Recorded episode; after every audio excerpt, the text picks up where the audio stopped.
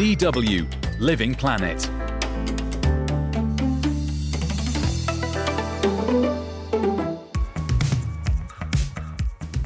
Hello, and welcome to the very last Living Planet for the year. I'm Charlie Shield. And I'm Sam Baker. On today's show, we're sharing a few of our favorite moments from this year.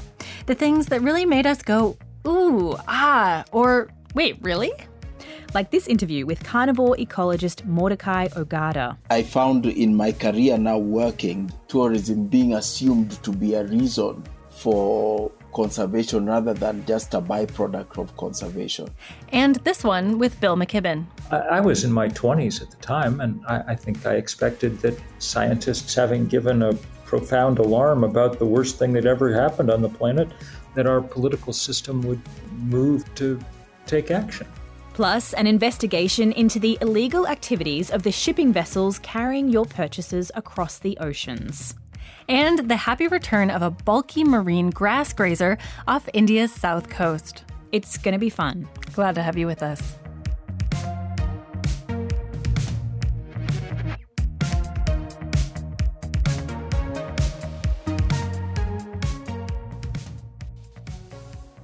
The conversation about shifting away from fossil fuel sources that release gases that heat up the planet got a new twist this year when oil and gas rich Russia invaded Ukraine in February and forced the EU to confront the fact that their reliance on fossil fuels funds autocrats such as Putin. After all, Russia earns a lot of money from oil and gas exports. It's really the backbone of its economy. And since the beginning of the war, the Center for Research on Clean Energy and Air has calculated that Russia has earned $250 billion from other countries buying its fossil fuels. For example, Germany is the second largest purchaser of Russian oil and gas after China. And one person who's been outspoken about how the continued use of fossil fuels not only drives climate change, but also gives governments like Russia's and Saudi Arabia's relevancy and power that they wouldn't otherwise have earned is Bill McKibben. Bill is an author and the founder of several environmental activist organisations, including 350.org. And earlier this year, I got to speak to him on Living Planet about power, about politics, and money, and how these things influence and drive the climate crisis. Here's a snippet of that conversation. The most existential world historic reasons to get off fossil fuel have to do with the fact that we are destroying the planet's climate system in real time. But we also now have a, another opportunity to understand just how closely connected to the worst features of our political life oil and gas are. And I want to talk a little bit about movements and fighting back. Because, I mean, it's clear that we've already established we have the tools we need for a renewable energy revolution. And again and again, we hear that we have the knowledge and the means to stop the worst effects of climate change. We just need the political will to do so. But you've said before that climate activists have been too focused on politics, and in doing so, they've been missing something. Well, you know, there are two levers, I think, big enough that we could pull that are big enough that they might still have an effect on how high the temperature gets. One of those levers is marked politics, and people have pulled it pretty hard. It's, you know, we've done our best. The good news is that there's another lever big enough to matter, and that one's marked finance or money. In American parlance, I think, uh, Washington is, for the moment, a very frustrating place to work. So we may want to work on Wall Street too. and some of us have been doing that, this divestment campaign that I helped launch with Naomi Klein about a decade ago has become the largest anti corporate campaign of its kind in history. We're at about $40 trillion in endowments and portfolios that have divested in part or in whole from fossil fuel. And that's been very helpful in limiting their access to capital. Now, the big fight is about trying to get the banks to to stop lending to the fossil fuel industry, to cut off the lifeline to that industry that they've provided. And it's been a big lifeline since the Paris Climate Accords were signed. Uh, the four big banks in the US, Chase, Citi, Wells Fargo, Bank of America, have provided a trillion dollars to the fossil fuel industry. Uh, the banking system as a whole, over $2 trillion. Uh, that's what keeps them going. The UN meteorologists just recently announced that the world has a 50 50 chance of reaching 1.5 degrees Celsius by 2026. So that's just four years away. And I mean, clearly the alarm bells are ringing, but you've also cautioned that the fight to stop climate change is not necessarily about reason and data and these kind of facts. Can you explain what you mean by that? Well, I mean, look, I, my experience is peculiar here because I wrote the first book about what we now call the climate crisis, what then in the 1980s we called the greenhouse effect. Um, and I, I, was in my 20s at the time, and I, I, think I expected that scientists, having given a profound alarm about the worst thing that ever happened on the planet, that our political system would move to take action. And so I kept writing more books and piling up more evidence and having more symposiums and things um, because I thought that's what it would take. It took me a while to realize that we had won the argument. The science was entirely clear, but we were losing the fight because the fight wasn't actually about data and evidence and reason. The fight was about what fights are usually about money and power. And on the other side of this fight, the fossil fuel industry had so much money and had so much power that they were able to keep their business model intact, even though they lost the argument about climate change. And that's really when I began organizing. What advice would you then give to people who do care about the climate, but they feel kind of small and insignificant compared to all that? we each of us are small and insignificant compared to both the power of the fossil fuel industry and to the scale of the physics involved in climate change. The only way around it is to join together with others. And that's why there are these organizations now that can take that energy and put them to good common use. That's our hope.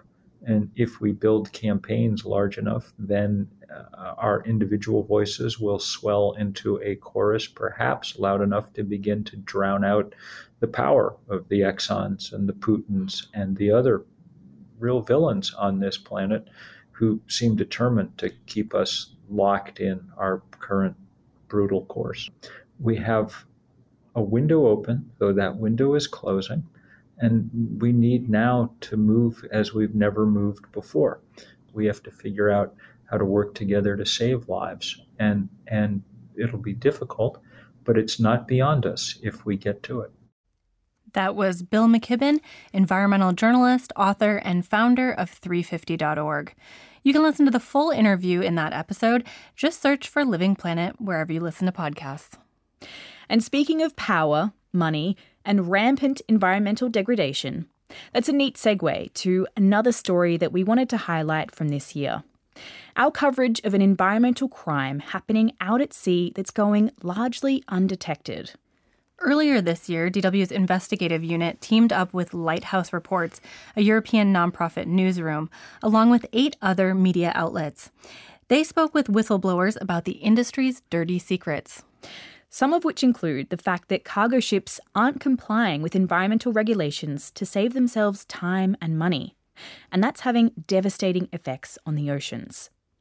Naomi Conrad was one of the reporters on the case. Here's a little bit of it. Coffee mug in one hand, pen in the other, I'm about to call an engineer who's on a vessel anchored thousands of miles away. He's warned me he might be a bit sloppy as he's just finished a grueling 16 hour shift in the engine room.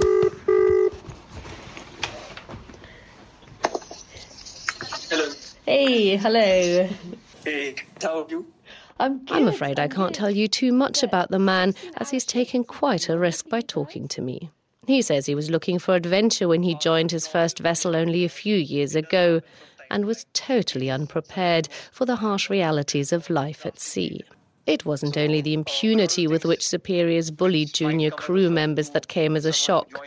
It was also the indifference with which engineers routinely ignored environmental rules and regulations, including oil pollution at sea. This is the sound of a ship's engine room. The engineer recorded it for me, awkwardly hidden away behind a generator so no one would ask him what on earth he was up to. The machines that power the ships that crisscross the globe are gigantic. Oil from the engine room drains into a tank in the bottommost part of the boat, the bilge. Depending on the ship's design, the tank also contains fluids from the ship's internal drainage systems, nasty chemicals, and water. It's referred to as bilge water, and it's a noxious mix. That's why it's been regulated for decades. The water must be treated before it's discharged overboard. And, uh, I'll let the engineer take over So from here. We're supposed to discharge the liquid from that tank to overboard through this thing called as uh, oily water separator. So what that separator basically does is it separates the good liquid from the bad liquid. And just, The bad liquid is discharged at the next harbour. All big vessels are required to have a working oily water separator. But the engineer sent me several videos that show that one of the ships he worked on recently had come up with a pretty clever way to circumvent it entirely. It's a shaky video filmed upside down. It follows a pump connecting the bilge tank to a valve nearby. and we have facility to discharge the contents of that directly overboard. To protect the whistleblower, I can't tell you about the owner of the vessel or where or when the bilge dumping happened. I've also spoken to three other men, and their accounts were all very similar. Bilge water was pumped into a tank where it had no business to be, then quietly discharged into the ocean. So, why did we spend months investigating illegal dumping that happens far out at sea and is very difficult to find? Well, it's contaminating our oceans. to have the media interest. Kerstin Magnusson, a Swedish ecotoxicologist, has been studying the effect of oil pollution on marine environments for years. She concedes that it's almost impossible to disentangle the impact of bilge dumping from the many other chemicals and rubbish that are routinely dumped into our oceans. But her studies show a clear and negative impact of oil on marine environments, particularly on spawning grounds. You could see that uh, you have a, an effect on fertilization. I mean, the actual fertilization of eggs of a number of species. You have effects on the larval development, that the larvae develop in strange ways. In fish larvae, you can see like malformations of the jaw. Another scientist showed me videos of copepod larvae. They're tiny crustaceans that live in the ocean and filter the water. Expose their eggs to even a small amount of oil, and the larvae's hearts are completely deformed. What academics are still unsure about is whether the pollution moves all the way up the food chain. What they do agree on is that it shouldn't be happening at all. But happening it is, and the reasons are financial. The shipping industry is a tight margin business where any delay costs money. Only a small group of people are likely privy to the illegal activities, the crew members working in the engine room. But there's another way to monitor oil pollution at sea satellites. quite a bit of time with, uh, with Jonah from SkyTruth uh, thinking about this. Satellite imagery and data provided to us by an environmental group, SkyTruth, helped identify more than 1,500 illegal dumps globally in just a year and a half. These cases include repeat offenders and bilge dumping in protected marine areas. But that's likely only a fraction of the actual spills. According to the group's estimate, the amount of oily water dumped into the oceans could amount to more than 200,000 cubic meters annually, or roughly five times the equivalent of the 1989 Exxon Valdez spill. That was Naomi Conrad with that investigation into bilge dumping. Her original story was a bit longer and more detailed, so check out that episode from April if you'd like to hear the full version, which you can also watch on our YouTube channel if you just search DW Planet A.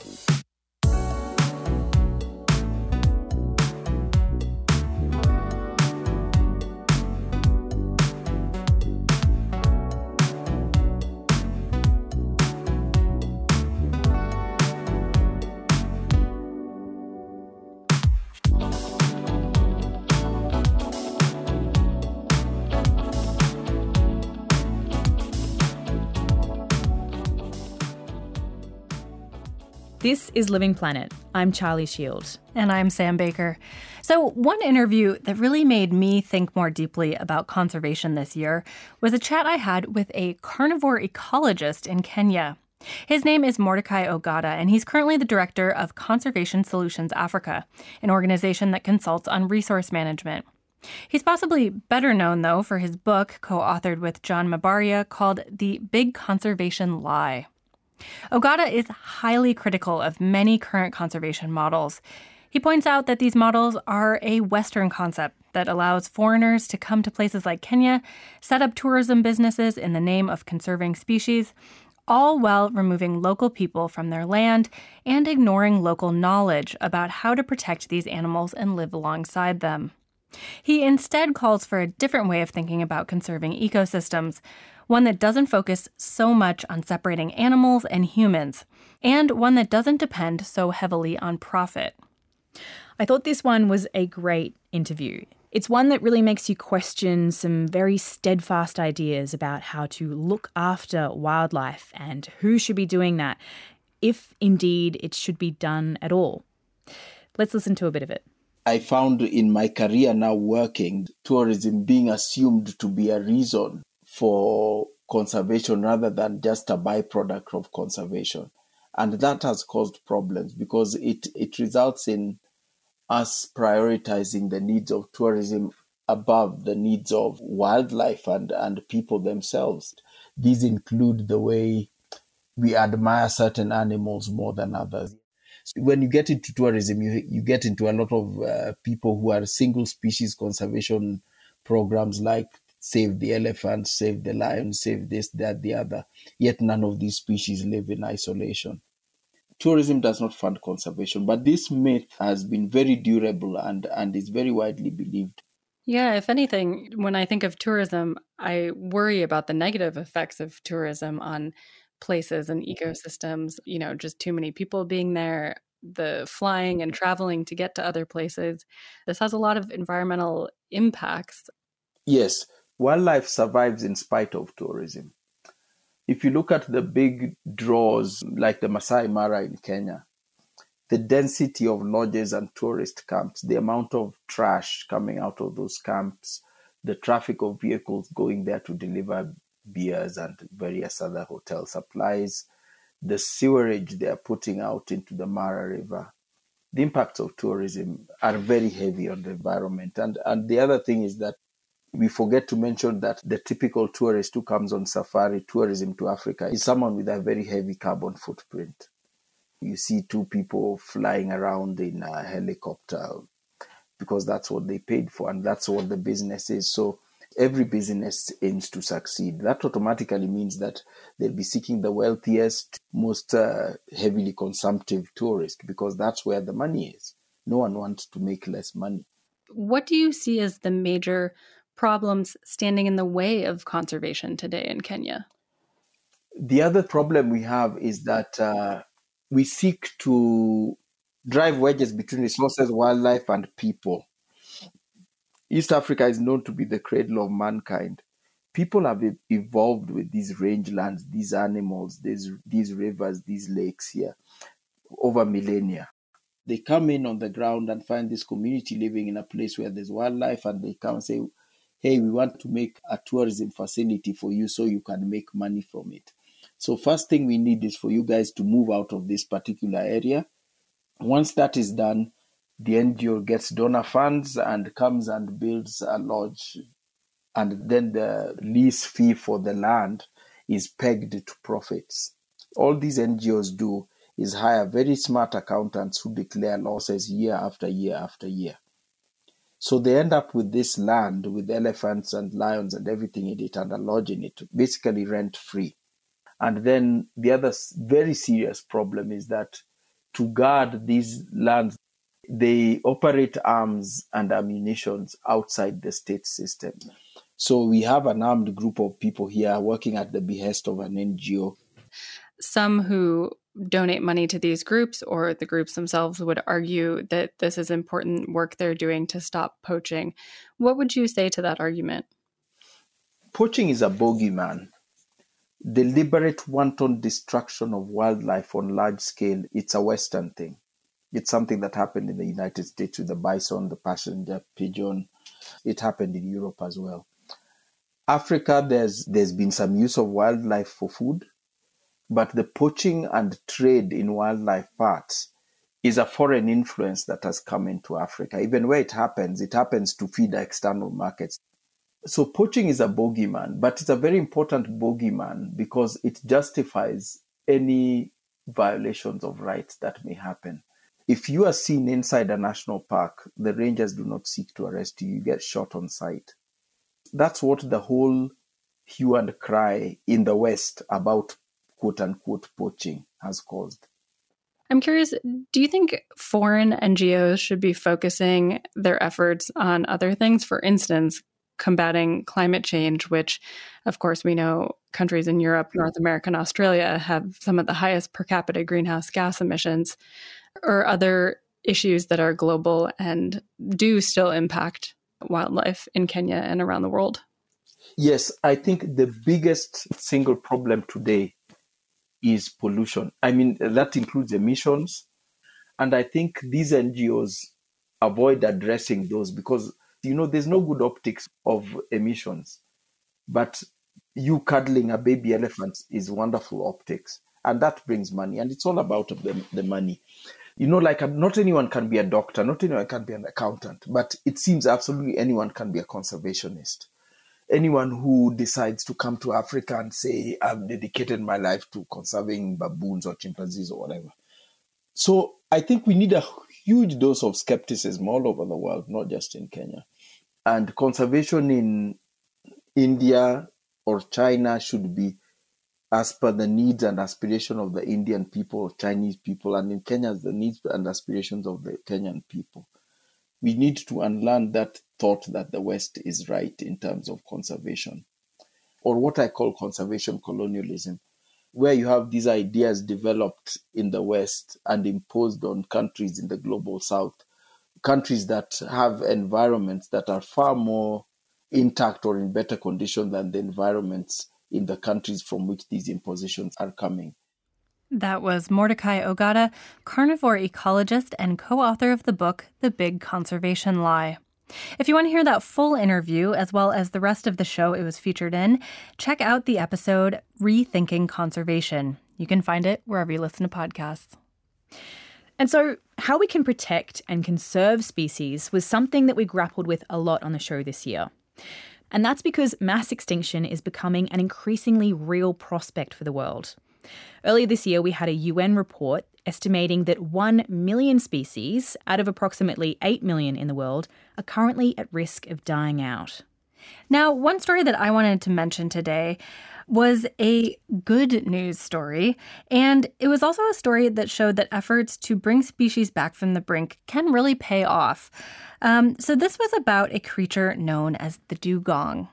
Reporter Anupama Chandrasekaran went to a new marine reserve on the southern coast of India to see how populations of these marine mammals, which are kind of similar to manatees, how they're doing.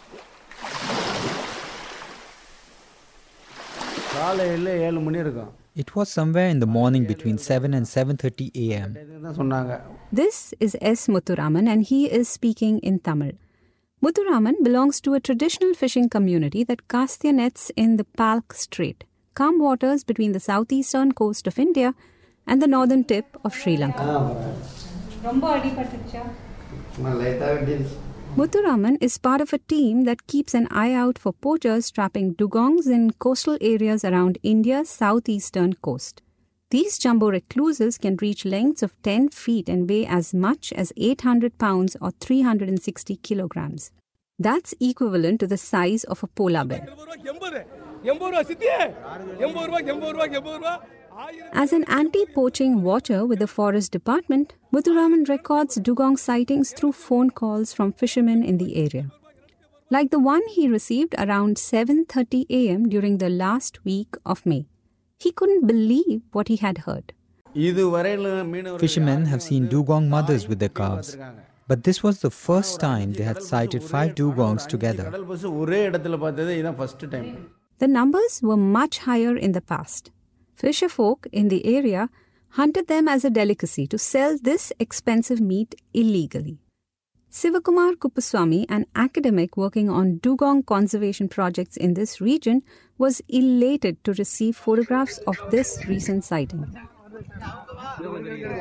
In fact, the morning I telephoned Shivakumar to talk about his dugong conservation work was the day of the monumental sighting. Today, five dugongs together sighted by our team.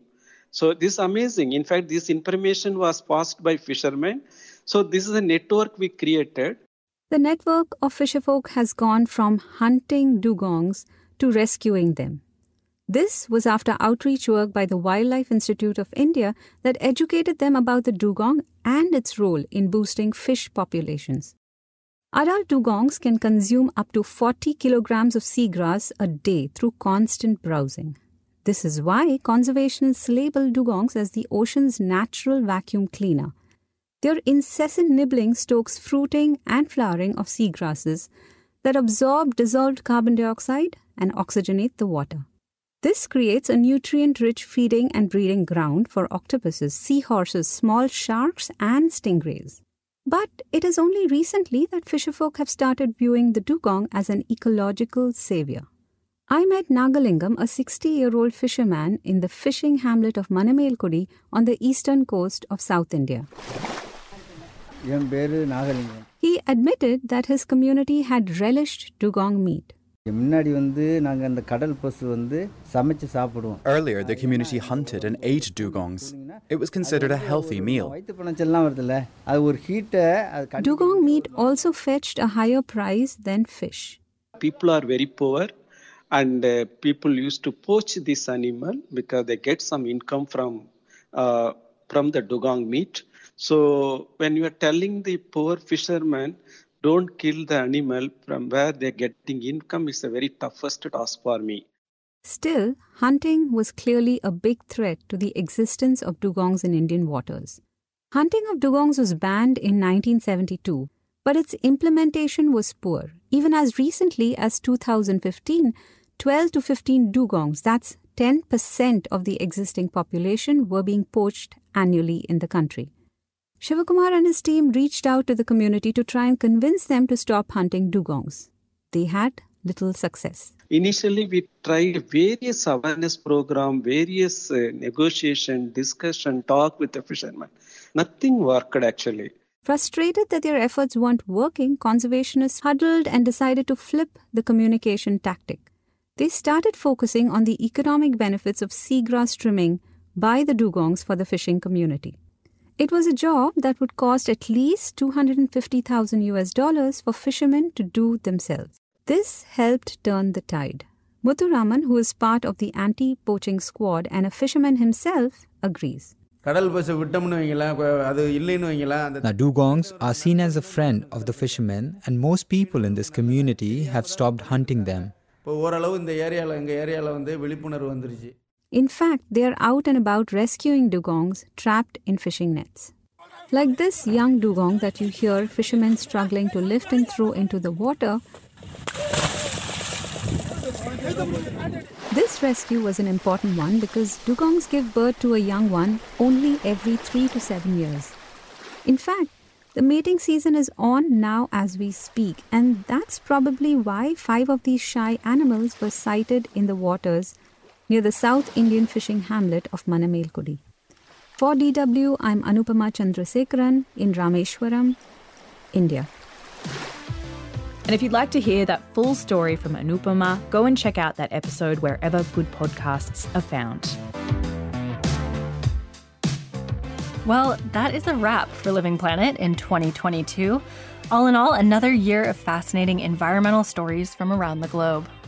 As always, thank you so much for listening.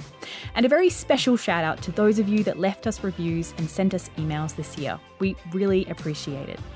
As for the rest of you, it isn't too late. it's never too late, of course, to rate and review Living Planet wherever you listen to podcasts. Think of it as a special New Year's gift. Yeah. a big thanks this week to Jurgen Kuhn for his help in the studio. I'm Sam Baker. And I'm Charlie Shield. Take care. We'll be back in 2023 with more environment stories from around the world.